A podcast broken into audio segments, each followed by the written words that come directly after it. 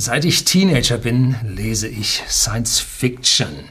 Es begann mit einem kleinen Taschenbuch, irgendwie so ein grüner Einband, komische Grafiken drauf. Das enthielt ja eine Story, wo jemand den Kalten Krieg damals in den 70er Jahren 60er Jahre war das Buch vielleicht, weiß ich nicht genau, in den Weltraum gebracht hatte und einfach dort mit Raumschiffen weitergeführt hat. Ich habe keine Ahnung mehr, wie dieser Autor hieß, geschweige denn, wie der Titel nun da angelegt war. Geschenkt hat es mir ein Jugendlicher aus der Verwandtschaft, etwas entfernteren Verwandtschaft, der mit Technik und Zukunft also überhaupt nichts in seinem Leben jemals zu tun hatte. Ähm, auch heute hat es den Weg da nicht hingeführt, eher ein bisschen in die Vergangenheit. Ja, bei mir war es dagegen sowas wie eine Initialzündung und ich kann mir zu diesem wahrscheinlich Verlegenheitsgeschenk oder Gelegenheitsgeschenk also nicht stark genug Danke sagen. Es hat mir eine Gedankenwelt eröffnet, die mich zu meinem Studium inspiriert hat, die meinen Gedanken wirklich beeinflusst hat, meinen Lebensweg beeinflusst hat. Also äh, an meinen Verwandten herzlichen Dank dafür. Sci-Fi, Science Fiction, also Wissenschaft und Zukunft und Fiktion, äh, ändert ihre Sicht auf die Zukunft. Ich erwische mich so hin und wieder, wo ich ja schon ein paar Jährchen jetzt nun schon hier lebe und denke, an den Gedanken, siehste, das hast du schon vor Jahrzehnten gelesen und jetzt ist es da.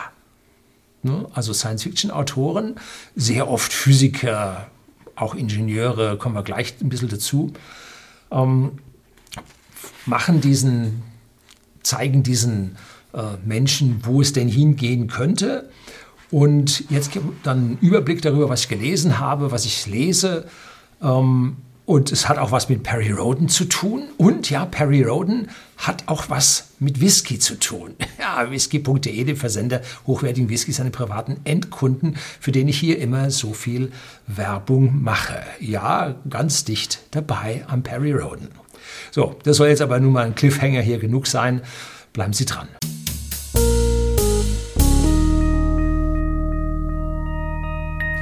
Guten Abend und herzlich willkommen im Unternehmerblog, kurz Unterblog genannt. Begleiten Sie mich auf meinem Lebensweg und lernen Sie die Geheimnisse der Gesellschaft und Wirtschaft kennen, die von Politik und Medien gerne verschwiegen werden. Ich bin heute ein bisschen mit Skript unterwegs, wo ich ein bisschen mehr ablesen muss. Ähm, weil ich mir hier eine ganze Menge Namen von Autoren aufgeschrieben habe, die mir dann im Eifer des Gefechts entfallen. Ich habe mich mal so abends mal zurückgesetzt, nachdem ich einen Sci-Fi durch hatte. Und jetzt tun wir mal dieses Buch hier ein bisschen weg, sonst lenkt das ab. Um, und habe gesagt, was hast du denn alles gelesen? Da habe ich mal so durchgedacht und dann mal ein paar Tage hingedacht, mal unterwegs im Auto mal wieder dran gedacht. Und jetzt habe ich so ungefähr einen Weg zusammen, was ich so gelesen habe. Nun, erst muss man sich überlegen, wie hast du denn überhaupt angefangen zu lesen? Weil ich kriege hier öfter mal, Herr Löning, Sie lesen wohl sehr, sehr viel. Und so, ja, mein Stoß ist riesig und er hat einen Mordsumschlag. Und als kleiner Junge wurde ich zum Lesen angehalten. Das ist jetzt freundlich gesagt. Äh, und was war meine erste Lektüre, an die ich mich so richtig wirklich erinnern kann, außer irgendwelchen Bilderbüchern? Ne? Äh, Karl May. Ja, Winnetou. Ne? Eine Seite musste ich darin lesen und dann wurden wieder zehn Seiten vorgelesen. Und dann musste ich wieder eine Seite lesen und dann wurden zehn Seiten vorgelesen. Sie wissen gar nicht, wie viele Bücher Karl May geschrieben hat. Ich glaube, das sind 100 oder waren es paar 70. Also es ist unglaublich. Es gibt ja diese Winnetou und Old Shatterhand, Old Surehand und wie sie alle hießen. Ähm, dann gibt es aber seine Serie über den Balkan. Ja, da war ich später dann mal mit der Familie auf Urlaub und dann hieß es dann, ja, das war da und das war da und so. Gut, dann Arabien, ne, Karabenemsi, wie er dann da um die äh, in, in Mekka dann da eindringt und sich als äh, Muslim ausgibt. Dann, es gibt Piratengeschichten, wo die da mit Schiffen nacheinander und dann hier Breitseiten und Entern und so. Ne? Dann gibt es auch noch Schlösser, jetzt nicht Geist- oder Spukschlösser, sondern so alte Grafenschlösser mit doppelten Mauern, wo man die Leute durchspionieren konnte und so. Es war eine Tortur, man kann es nicht anders sagen. Und darunter befanden sich hin und wieder auch mal ein paar Bücher, die waren noch in alter Schrift geschrieben. Die zu lesen für einen Jugendlichen eine echte Herausforderung. Ne? Warum war es eine Tortur? Nun, weil ich als Jugendlicher in Nordrhein-Westfalen Ähm, die Roten sind schuld. Entschuldigen Sie, das musste jetzt sein. Die Ganzwortmethode äh, erfahren durfte, so als eine der ersten und letzten Jahrgänge. Wir bekamen also äh, das Lesen in Ganzwortmethode beigebracht. Und was ist es? Nun, ähm, da lernt man die Worte auf einmal, nicht so die einzelnen Buchstaben D, E, R, äh, der, so, sondern man sieht das ganze Wort und muss dann sagen der. So, das ist unsäglich und äh, ich wurde im Deutschunterricht bis zur 11. Klasse für dieses Lernexperiment mit einer 4 belohnt. Ja, also für die Leute, die hier bis 15 Punkte gehen, ich weiß nicht, was sind das, 6 oder 7 Punkte, also nicht wirklich gut. So. Diese Ganzwortmethode hat aber auch seine Vorteile. Das muss ich jetzt am Ende sagen. Die Roten sind schuld, dass ich auch meine Vorteile davon bekommen habe. Und zwar, man erfasst die gängigen Worte schneller, weil das gesamte Wort sich in ihrem Gehirn eingebrannt hat. Und äh, im Hirn haben wir Mustererkenner, gestaffelte Mustererkenner, äh, Hidden Markov-Ketten, die sich also hier diese Schrift einprägen als Grafik und nicht als einzelne Buchstaben. Und damit gehört das dann zum schnellen Denken. Kahnemann gibt es ein Buch, habe ich hier darüber gesprochen, Nobelpreisträger Schnelles und Langsames Denken. Und damit gehört dann das Lesen dieser ganzheitlich gelernten Worte in die schnelle Ecke. Kann man dann auch noch kurzweil lesen, äh, wie das Gehirn funktioniert, habe ich auch hier das Buch besprochen. Und dann kriegt man mit, dass man damit wirklich schnell lesen kann, wenn man diese Ganzwortmethode verwendet hat. Nun, für das Gros der Bevölkerung ist das jetzt nichts, aber für mich an dieser Stelle war es was. Allerdings erst, als ich dann so die ersten zehn Jahre Lesen hinter mir hatte, dann lief es super. So, und nach diesem Sci-Fi-Roman, den ich hier, Taschenbüchlein, von dem sich nachher die Kaschierung löste, ähm, von dem ich am Anfang gesprochen hatte, und meinem schmalen Taschengeld habe ich mich also erstmal für den heimischen Bücherschrank interessiert, was sich denn da so drin findet. Der war ausgesprochen groß, ja, beide Eltern Akademiker. Ähm, und es war ein Vorkriegsbücherschrank. Warum Vorkriegsbücherschrank? Nun, in, der, in dem gesamten Wirtschaftswunder war kein Geld für solche Sachen da. Und die Klassiker, die es gab, die standen in den üblichen Schränken drin und die konnte man wieder und wieder lesen. Und wenn man da zu Hause so 2.000, 3.000 Bücher stehen hat, dann hält das schon ein Jahrhundert vor. Ne? Gut, wenn man nicht mit der Zukunft was am Hut hat. Ne? Aber ich habe da auch mal ein bisschen nachgegraben in diesem Bücherschrank damals und wurde auch mit Sci-Fi fündig. Und zwar als erstes Jules Verne. Der ist geboren 1828, ich habe es extra nachgeschlagen, gestorben 1905. Und er gilt als einer von einer Handvoll äh, Autoren, die die moderne Science Fiction erschaffen haben. Und was, woran ich mich besonders erinnere, ist die geheimnisvolle Insel und von der Erde zum Mond.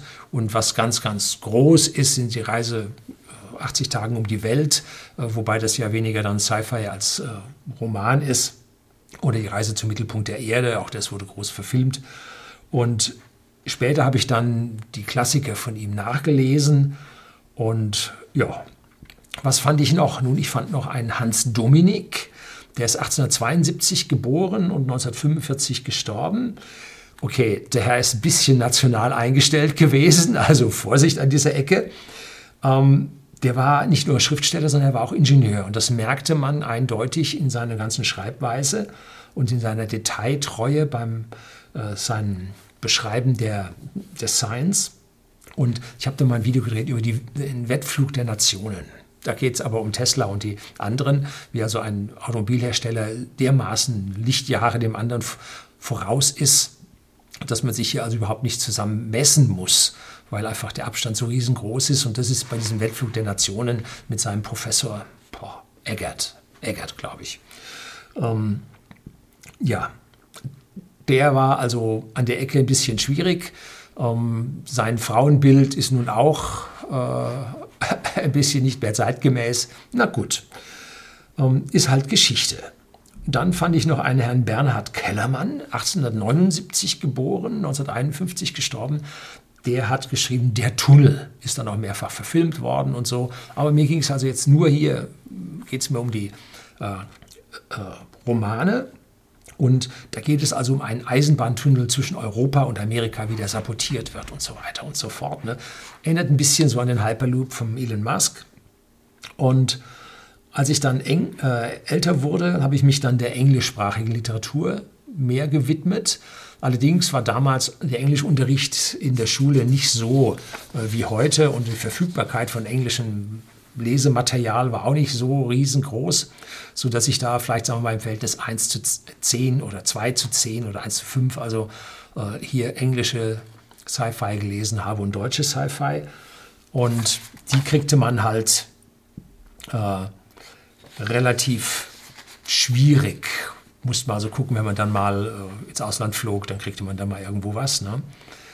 Und in der frühen Phase habe ich also relativ viel gelesen von Isaac Asimov, ne? seine Robotergeschichten, Robotergesetze. Also der Mann hat tolle Dinge geschrieben. Dann Ray Bradbury, ähm, die Mars-Chroniken, eine der großen Geschichten von ihm. Arthur C. Clarke man überhaupt nicht vergessen, einer meiner Liebsten. Äh, mit der 2001 Odyssee im Weltraumgeschichte, aber so viel mehr an anderen Geschichten, es ist sagenhaft. Und einer meiner Lieblingsautoren, Robert A. Heinlein, äh, der hat also dann so Have Spacesuit, Will Travel oder Die Leben des Lazarus Long. Äh, in Englisch Time Enough for Love, so heißt er. Und dann Revolte auf Luna, einer der großen von ihm, sehr schön. Und dann aber auch habe ich Hans Kneifel gelesen. Kennen Sie den? Normalerweise nicht, ist ein deutscher Autor.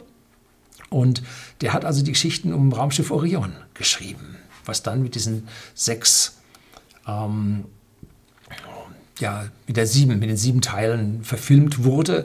Und dann dieser unsägliche Abklatschfilm mit Elke Heidenreich. Da dreht es einem ja die Fußnägel hoch. Das ist eine Katastrophe. Und in Summe wurden von dem Ding ich weiß nicht, ich glaube, die Zahl habe ich später mir nochmal aufgeschrieben, wenn ich dann zu den großen Serien komme.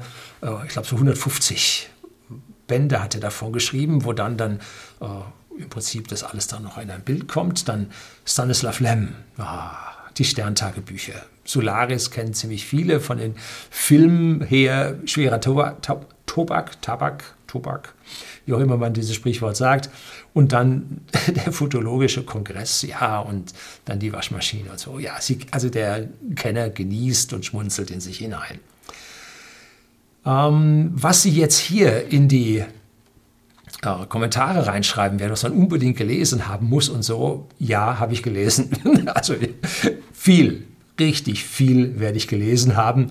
Und es war am Ende richtig teuer. Ne? Als ich dann in mein Luft- und Raumfahrttechnikstudium ging, hier habe ich mir auch ein Video über mein Luft- und Raumfahrttechnikstudium oder ein Luft- und Raumfahrttechnikstudium äh, gedreht, da fand man dann endlich Gleichgesinnte. Es gab keine Foren, wo man sich treffen konnte. Ne? Internet war noch nicht erfunden. Das war alles vorher. Und da traf man dann endlich Gleichgesinnte und dann konnte man tauschen. Das war also richtig toll.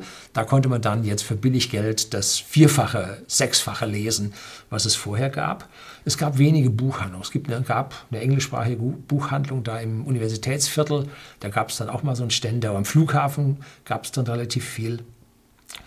Tja, nachher habe ich dann meine Bücher nach dem Jahr 2000, als ich meinen Bücherschrank abgeschafft habe, habe ich dann einen sammelnden Freund äh, verschenkt. Und das waren rund 500 Bücher, die da zusammengekommen sind. Ich sage mal 95 Prozent Taschenbücher. Dann als Karriere und Familie mehr Zeit beanspruchten und als junger Mensch muss man ja ein bisschen mehr schlafen, äh, wurde es dann weniger mit dem, was ich gelesen habe. Aber dennoch habe ich etliches gelesen vor allem habe ich die Klassiker nachgeholt. Und zwar vor allem die dystopischen Romane, so H.G. Äh, Wells äh, Time Machine dann Aldous Huxley, Brave New World, sollten Sie heute lesen. Lesen Sie, die Parallelen sind erschreckend. Äh, dann George Orwell 1984 auch lesen, auch sehr ähnlich. Und George Orwell hat ja 1948 äh, dieses Buch 1984 geschrieben, und zwar auf der Insel Jura in Schottland auf den inneren Hebriden. Und da gibt es halt auch eine Whiskybrennerei, die Isle of Jura Distillery. Heute heißt sie noch Jura Distillery. Und äh, ja, da hat es dann schon das erste Mal was mit Whisky zu stonewhisky.de, dem Versender hochwertigen Whiskys, privaten Endkunden. Ja, mein Sohn war auf Jura und hat sich das da alles angeschaut. Dann Animal Farm. Vergleichen Sie Animal Farm, was jetzt nicht so Science Fiction ist, gehört aber jetzt zu äh, George Orwell mit dazu, äh, mit den heutigen Politikern. Ne? Vermutlich der bedeutendste Schriftsteller der englischen Literatur, George Orwell. Eigentlich ein Muss. Ne? So, wenn man nun also Sci-Fi gelesen hat, die ganzen utopischen Romane und der Zukunft entgegenfiebert, dann sollte man auch mal das Gegengewicht dieser dystopischen Romane von der Zukunft lesen. Das holt einen dann schon wieder auf den Teppich runter und man achtet dann darauf, dass das hier nicht daneben geht. Also das gehört mit zusammen. Hochinteressant sind die Welten und die Räume, die die Schriftsteller für sich und ihre Protagonisten, ihre Helden äh, erschaffen, indem sie dann längere Zeit verbleiben, mit ganzen Serien in diesen Dingen drinbleiben. Sie sind für sich konsistent, sie sind natürlich utopisch, futuristisch, vielleicht sogar unmöglich, wenn es um Überlichtflug geht und so weiter. Ähm, so wie Sie, diese Schriftsteller, nun ihre Zukunft da zusammengesetzt haben, können auch Sie sich Ihre Zukunft, Ihre private Zukunft zusammensetzen, sich Ihr Bild von der Zukunft in Ihrem Gehirn schaffen. Und je besser das Bild, was Sie im Kopf haben, mit der tatsächlichen Welt übereinstimmt und mit der Entwicklung, die kommt, umso weniger werden Sie überrascht, umso mehr Erfolg werden Sie in Ihrem Leben haben. Und da habe ich mal über Weltbilder ein Video gedreht, wie Sie zu Ihrem richtigen Weltbild kommen, damit die Zukunft Sie nicht überrascht. Ne? So, erschreckend wird es, wenn manche Dinge so unglaublich gut passen. Ne? Wie zum Beispiel Neusprech und Doppeldenk von George Orwell. Ne? Auf das heutige politische Framing und das alles, was wir von den Medien erdulden müssen. Auch da erschreckend, wie es passt. Oder wie ich sagte, Animal Farm, wie das auf den heutigen Politzirkus passt ähm, sollten Sie wirklich beide lesen. Ne? Aber Achtung, bändigen Sie anschließend Ihre Wut auf das System ne? und auf die Politiker und auf die Medien. Ne? Tja, Doppeldenk lässt sich also wundervoll, wundervoll, erschreckend äh, auf die Maskensituation am Anfang äh, der Pandemie bei uns abbilden. Doppeldenk. Ja. Googeln Sie es mal. Boah. Gut. Im weiteren Verlauf habe ich dann relativ viel von dem Autorenduo Larry Neefen und Jerry Pournell gelesen. Der, die haben dann auch zusammen Bücher geschrieben, haben auch zusammen Bücher mit Steve Barnes geschrieben. Und ich bin auf Jerry Pournell gekommen, weil er eine Kolumne in der Computerzeitung Byte geschrieben hat, lange Jahre. Und das Heft habe ich mir also lange Jahre aus den USA schicken lassen. Das war das Einzige, was man so Vernünftiges bekam, bevor es bei uns überhaupt so mit CT und Heise und so Sachen losging. Ne? Da gab es ja nichts. Und war ziemlich teuer damals, aber ich musste das wissen. Wir haben ingenieurmäßig haben wir programmiert, die Computer und bei uns gab es nichts und man brauchte nun, um das Bild der Zukunft zu sehen, brauchte man nun Literatur aus USA. Es gab kein Internet, wo man diese Seiten hätte aufrufen können, musste was haben. Und da bin, ist mir also Jerry Pournell dann äh, aufgefallen und leider ist Jerry Pournell 2017 verstorben. Äh, sein Splitterzyklus oder die beiden Heorot Romane oder Falkens, Falkenbergs Legion sind also für mich unvergessene Klassiker. Fantastisch. Über Jerry Pournell bin ich dann auch zu Larry Neefen gestoßen mit seinem Universum, mit den verschiedenen äh, Xin und wie sie alle heißen. Ne? Und Larry Neefen lebt ja noch und sein Ringweltzyklus ist ein absoluter Klassiker, muss man gelesen haben. Äh, es gab sogar ein Treffen von Physikern auf einer Konferenz, die diese Struktur, nämlich einen Ring um die Sonne, eine Sonne, äh, diskutiert haben. Das heißt, dort, wo der Planet eigentlich die Sonne umkreist, hat eine Zivilisation weit fortgeschritten einen Ring gebaut, auf dessen Innenseite die Menschen leben. Und damit die nicht immer Tag haben, weil die Sonne ja überall auf diesen Ring scheint, äh, lässt man dann noch Verschattungen auf halbem Abstand oder so Drittelabstand da durchlaufen. Und die Physiker haben dann herausgefunden, der Ring ist nicht stabil, Und dann gab es im nächsten Roman gab es dann Stabilisierungssysteme, äh, die dann Larry Neefen eingeführt hat, um diesen Physikern dann auch äh, gerecht zu werden. Und da habe ich mal ein Video gedreht über Dyson-Sphären. In so einer Ringwelt ist der Vorgänger einer Dyson-Sphäre, die also praktisch eine komplette Sonne einhüllen würde. Ja, also da geht es dann richtig tief weit in die Sci-Fi hinein. Von Steve Barnes habe ich natürlich weniger gelesen. Allerdings alle Bücher, die mit Jerry Pournell und Larry Neefen zusammengeschrieben wurden, habe ich natürlich auch gelesen. Nicht zu vergessen, Michael Crichton. Das ist also auch ein sehr äh, vorausschauender Mensch. Äh, was Sie lesen müssen, absolutes Muss, ist Welt in Angst. Das müssen Sie lesen. Boah. Also da hat sich meine Einstellung äh, zur ganzen Klimaproblematik ganz massiv geändert. Welt in Angst.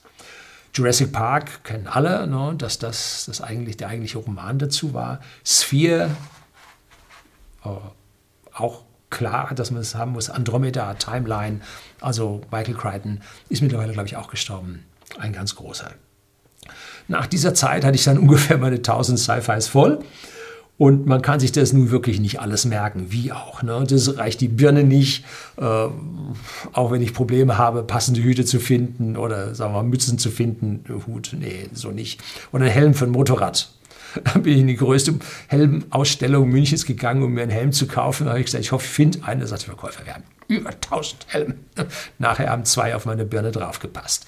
Ja, ist ein bisschen schwierig. Trotzdem gehen die ganzen Sci-Fis da nicht rein. Ich habe natürlich auch eine Menge deutsche Sci-Fi gelesen, ganz klar. Zunächst also die Raumschiff Orion-Serie, von der ich vorhin schon erzählt hatte, die hauptsächlich von Hans Kneifel geschrieben wurde. Und Zusammen waren es, hier habe ich es mir aufgeschrieben, 145 Romane, die er da gemacht hat. Und selbst in die, die Frogs, die also da diese merkwürdigen, schimmernden Wesen, weil sie die nicht anders darstellen konnten, ähm, auch die haben nachher einen Bezug äh, zum Homo sapiens. Äh, interessante Serie. Und was habe ich dann noch gelesen? Eschbach natürlich, Jeschke, Schätzing, Herbert W. Franke, und dann waren einige von denen ja auch Herausgeber, die Short Stories da zusammengesammelt haben. waren tolle Bände mit dabei, äh, mit schönen äh, Kurzgeschichten da drin. So, und dann gab es natürlich, und jetzt muss ich hier das Ding wieder aufstellen, gab es natürlich an diesen Zeitungsständen auch noch die Peri-Roden-Heftchen. hoffentlich bleibt der jetzt endlich mal stehen. So, die Peri-Roden-Heftchen. Und äh, die waren in unserem Akademikerhaushalt also absolut verpönt, weil sie so an die Groschenromane erinnerten. Ne? Groschenromane kennen Sie noch. Da ist so die Autorin, so Hedwig Kurz Malheur, ich glaube, die heißt Hedwig Kurz Maler, ne? ja, und, und Rosamunde Pilcher und also ein Schmarrn. Ähm, kosteten damals einen Groschen. Groschen waren 10 Pfennig, äh, heute 5 Cent ähm, sind dann natürlich in den Inflation, inflationären Zeiten anschließend massiv teurer geworden. Ähm, und da wurde also Perry Roden nicht angeguckt, Groschenroman. So. Was wir aber kaufen durften als äh, Teenager mit geringem Taschengeld war die ZBV-Serie von KH Scher, Karl-Heinz Scher, glaube ich. Ne? Ähm, die waren äh, Taschenbücher. Der Treppenwitz da drin in der Geschichte ist, äh, KH Scher war ebenfalls Autor der Perry Roden-Serie und zum Beispiel hat er den ersten Band Perry Roden Nummer 1 Unternehmen Stardust. Das hat der KH hergeschrieben. Ne? So. Und wir kauften das nicht, weil es Groschenromane waren. Ne? Und an dieser Stelle kommt jetzt auch whisky.de, der Versender hochwertigen Whiskys an privaten Endkunden in Deutschland und in Österreich, mit ins Spiel. Und zwar, hier haben wir nun einen Band, der die Titel oder einen Haufen Titelbilder von Perry Roden Romanen zeigt. Und dafür gibt es einen, gab es einen Zeichner, Lithografen, ja, wie immer man den bezeichnen möchte, und zwar den Johnny Brook. Und Johnny Brook hat mir also diesen Band persönlich vorbeigebracht und hat äh, mir auch, eine, so sah der Johnny Brook aus, immer mit seiner Schottenmütze obendrauf. Sie sehen, aha, jetzt kommen wir der Sache schon näher. Und dann hat er mir eine Widmung reingemacht. Ne? So, und worum ging es jetzt beim Johnny Brook? Nun, der war äh, der Zeichner dafür und er ist in Schottland aufgewachsen und hat auch in seiner Jugend äh, Gälisch äh, zum Teil gelernt und der brachte nun uns in den ersten Jahren von unserem Whisky-Versandhandel, als wir noch The Whisky Store uns nannten, brachte der uns näher und der kam so einmal im Monat vorbei mit seinem Roller und hat dann da so zwei, drei Whiskyflaschen mitgenommen. Und dann haben wir von ihm uns schottische Aussprache erklären lassen, schottische Geschichte und so. Und er hatte immer seine Schottenmütze auf und er ist dann relativ früh leider verstorben und äh, war, äh, waren wir mit unserem Whisky-Versandhandel gerade mal, ich glaube, zwei, drei Jahre im Markt. Dann ist der Herr leider verstorben. Man fährt ja auch nicht ohne Helm mit seinem Motorroller durch die Gegend. Er hat 1797 Titelbilder von Perry Roden gemalt. Toll. In diesem Jahr habe ich mir die ersten 100 Hefte äh, als E-Book mal besorgt von Perry Roden und habe das gelesen. Äh, also Nobelpreis verdächtig ist das nicht. um gleich mal dazu sagen, äh, jetzt auch äh, diese äh, Preise, die unter den Sci-Fi-Autoren da verteilt werden, die also Jerry Pournell und Co. also reihenweise abgesahnt haben für diese fantastischen und Heinlein und wie sie alle hießen, Asimov. Dafür hat es dann an der Stelle nicht gereicht. Und Mann, die waren chauvinistisch. Boah! Also ich frage mich, wann die hier bei uns äh, von den Gutmenschen auf den Index kommen. Also das war überhaupt nicht mehr so in die heutige Zeit passend und auch die Vorstellung, da haben sie nun also riesige Stahlkugeln, mit denen sie durch den Weltraum fliegen. Dann haben sie da drin Bildschirme, weil sie aus dem Stahl ja nicht rausgucken können. Äh, aber die Antwort vom Computer kommt auf Plastikstreifen rausgedruckt. Ne? Nicht, dass die am Bildschirm angezeigt würde. Ne? Nee, also da sind so einige Dinge ein bisschen schräg. Dann fliegen sie mit 99% Lichtgeschwindigkeit durch Sonnensystem und haben keine Zeitdilatation? Nö, haben sie wohl nicht. Also sehr, sehr fraglich. Ähm, aber es ist früh, ich glaube, der erste Band wurde 1961, das erste Heft wurde 1961 geschrieben und noch heute wird geschrieben. Die Serie läuft noch natürlich mit anderen nachfolgenden Autoren. Und das macht die Sache an dieser Stelle so schön, wie die Sache sich dann geschichtlich weiterträgt. Und ein Autor das Bild, das Zukunftsbild der vorherigen Autoren übernimmt und da hineinschreibt. Und damit das hier äh, schön mit den Protagonisten weitergeht, ähm, sind die unsterblich, müssen alle was 62 Jahre irgendwo antreten und kriegen eine Zelldusche und sind dann unsterblich. Und so können nun die bis jetzt ins Jahr, ich weiß nicht, 3000 irgendwas. Ich habe neuen noch nie gelesen.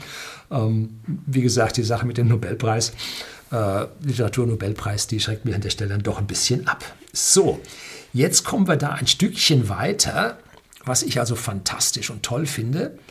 Ein ähnliches Universum hat ein Autor namens Harald Kraub aufgemacht. Da gibt es die Neuland-Saga 2120 AD die er aufgelegt hat. Und da gibt es so chronologisch im 1, 2, 3 Jahresabstand, gibt er, äh, also tragen die Buchtitel die Jahreszahl und die kommen so alle, anfangs wohl Vierteljahr, dann halbjährlich oder jetzt ganzjährlich, äh, kommen die ja 2014 angefangen zu schreiben. 24 Bände, glaube ich, hat er jetzt. Die letzten haben ein bisschen auf sich warten lassen. Ähm, kommen die raus. Und die Story ist fesselnd. Man vergisst, dass da geschrieben ist. Man fiebert mit den Leuten mit. Das ist also schön gemacht. Das Universum bei ihm ist auf, mit Überlichtgeschwindigkeit und so. Ja, trotzdem die Sache ist konsistent, hat äh, die moderne Technik mit aufgenommen. Und der ewige Kampf Gut gegen Böse wird natürlich hier in jeder Folge abgearbeitet. Und interessant ist, es sterben auch ein paar Gute an der Stelle, dass man sich also nicht auf alle Personen hier verlassen kann. Und das macht die Sache dann realistisch und für so ein paar Stunden abendliche Entspannung sind diese Bücher alle mal gut. Ne? Wer also da die Kindle Flatrate hat, also Kindle Unlimited, äh, der lädt sich die alle runter äh, für wenig, also für null Geld für seine Flatrate, die er im Monat bezahlt und liest die hurtig einmal durch.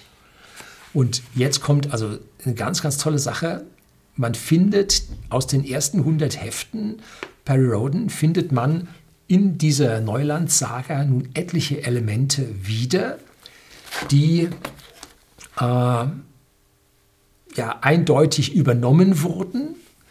Ähm, das ist für mich jetzt nicht Klauen, sondern es ist eine Hommage an die Vorgänger äh, der Science-Fiction-Serienautoren, die da drin sind. Ähm, und, und Harald Kraub hat genauso wie K.H. Scher äh, mit ZBV da eine zweite Serie aufgelegt. Und das ist jetzt das 2082er Projekt. Im Prinzip läuft es ähnlich ab wie in der Neuland-Saga, aber eben doch ein Stückchen verschieden. Äh, die Ursachen sind andere. Er ist da auch so ein bisschen so, so ein Klimakatastrophenmensch. Ähm, und in diese Neuland-Saga baut er jetzt ein Stück weit Sex mit ein. Ja, äh, normalerweise heißt es immer, in Science Fiction gehört kein Sex rein. Hm. Gut. Ich finde, Herr Graupe hat es also ganz gut geschafft an dieser Stelle. Um, er ist nicht äh, zu explizit an der Stelle, aber trotzdem ein bisschen schlüpfrig wird es an der Stelle dann schon. Und ja, so ist das Leben. Ne? Und durch Zufall habe ich auch mal äh, einen Sci-Fi-Sex-Thriller bekommen, der also so ganz anders war. Äh, geht auch. Äh, ich sage jetzt nicht, was das war. Der Genießer schweigt. Äh, aber geht durchaus. So, und was lese ich denn jetzt neben dieser leichten Literatur zur Entspannung, wenn man mal so eine Stunde oder zwei mal so ein, ein Heft durchliest? Was lese ich denn noch? Ganz hoch bei mir im Kurs stehen, habe ich auch ein Video schon drüber gedreht, über die Kosmosoziologie hier von Cixin Liu oder wie immer man den ausspricht, den Chinesen. Äh, der hat also die drei Sonnen geschrieben. Die ersten zwei Romane von die drei Sonnen fantastisch. Der dritte, ja, dreht ein bisschen ab. Aber erste, der erste ist schon gigantisch. Man fiebert auf den zweiten. Und der dritte dann äh, hat also den, die Spannung nicht weiter erhöhen können. Drücken wir es mal so aus. Dann die Wandern der Erde, ist jetzt auch als äh, Fernsehsende von Chinesen, Fernsehserie von den Chinesen gedreht worden. Dann äh, Philipp P. Patterson, habe ich auch schon mal ein Video hier über den gedreht, über sein Paradox. Um, dreiteilige Serie geht also, das, die erste fragt man sich und jetzt, ne? und dann die zweite, aha. Und die dritte habe ich noch gar nicht gelesen, die wartet jetzt auf mich. dann Flug 39, auch sehr schön. Ja, sieht man eine sehr starke Nähe äh, zur Fliegerei und so. Also da merkt man richtig, Technik kommt gut. Dann Brandon Q. Morris. Der hat hier so einen schönen angelsächsischen Namen, nennt sich aber Matthias Matting oder ist auf Matthias Matting getauft. Ähm, der hat also die Eismond-Reihe geschrieben und in einer von diesen äh, Romanen bin auch ich mit einer Veröffentlichung drin. Und zwar, ähm, er hat so ein bisschen was für Mitmachen, Scheren, äh, Mitgestalten an diesen Dingen. Und da hat er von mir eine Kurzgeschichte mit reingenommen, Whisky im Weltraum. Also das hat mich herzlichen, herzlichen Dank an Matthias Matting, dass er äh, diese Story mit reingenommen hat. Sie hat einen kleinen logischen Bruch, ähm, aber nun gut, äh, hat mich gefreut. Der hat dann noch geschrieben The Wall, äh, Mars Nation und die Proxima-Trilogie. Über die Proxima-Trilogie habe ich hier auch ein Video mal gedreht, hat mich also auch gigantisch äh, fasziniert. Anschließend, nach dieser Trilogie, kommen dann die, die Logbücher und da geht jetzt so eine Serie los. Und da habe ich mal so ein, zwei Mal reingelesen, war nicht so ganz meins. Und auf der Webseite hier unten gebe ich Ihnen rein, hardsf.de, kriegen Sie also sein ganzes Universum mit seinen ganzen Büchern.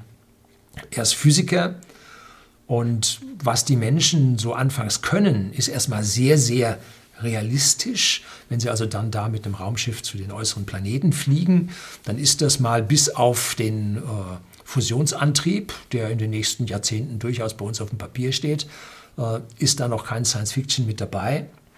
Äh, bis dann die Sache auf einmal ins Hardcore überschlägt, äh, ja, dann wird es richtig Sci-Fi. Ne? Und er baut also ein tolles Universum auf, in dem all diese Bücher hineinpassen, Querverbindungen. Ja, gut. In Form von E-Books, jetzt kommen wir langsam zu Ende, gibt es heute also wahnsinnig viel zu lesen. Es ist ganz, ganz toll. Auch der kleinste Autor kriegt eine Chance. Es gibt Leseproben und wenn Sie bei Unlimited sind, können Sie auch mal weiterlesen und dann sagen, nee, also das ist jetzt doch nicht so, höre ich auf mit. Ähm, an der Stelle tut einem das Geld ja dann nicht weh, weil es ja eine Flatrate ist und Sie hier nicht extra bezahlen.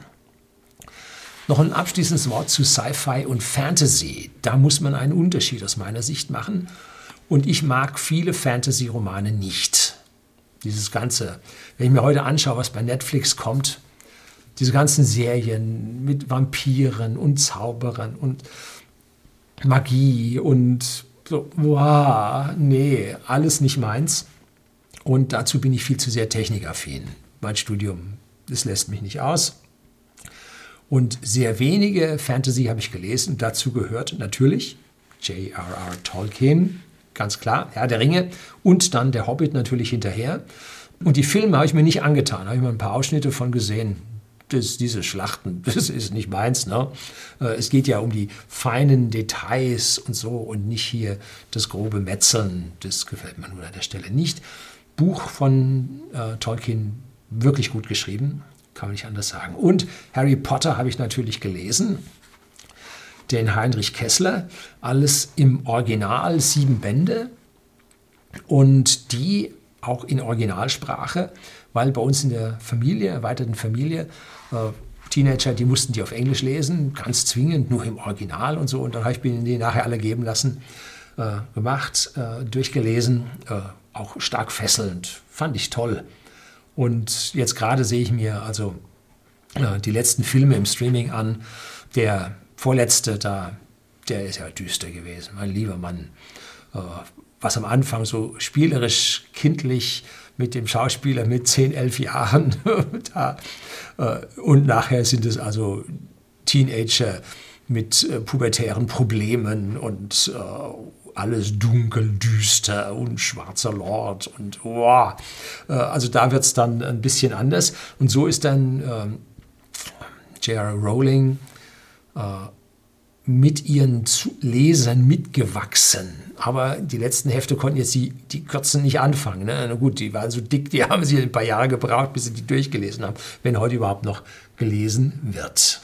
Tja, irgendwann muss ich Ihnen auch mal sagen, was ich so an Sci-Fi Filmen und Serien mir angeschaut habe. Ja, ich habe mich hier schon öfter äh, geoutet. Ne? Auf jeden Fall ähm, muss ich auch mal ein bisschen was drüber hier erzählen. Das soll es gewesen sein. Herzlichen Dank fürs Zuschauen.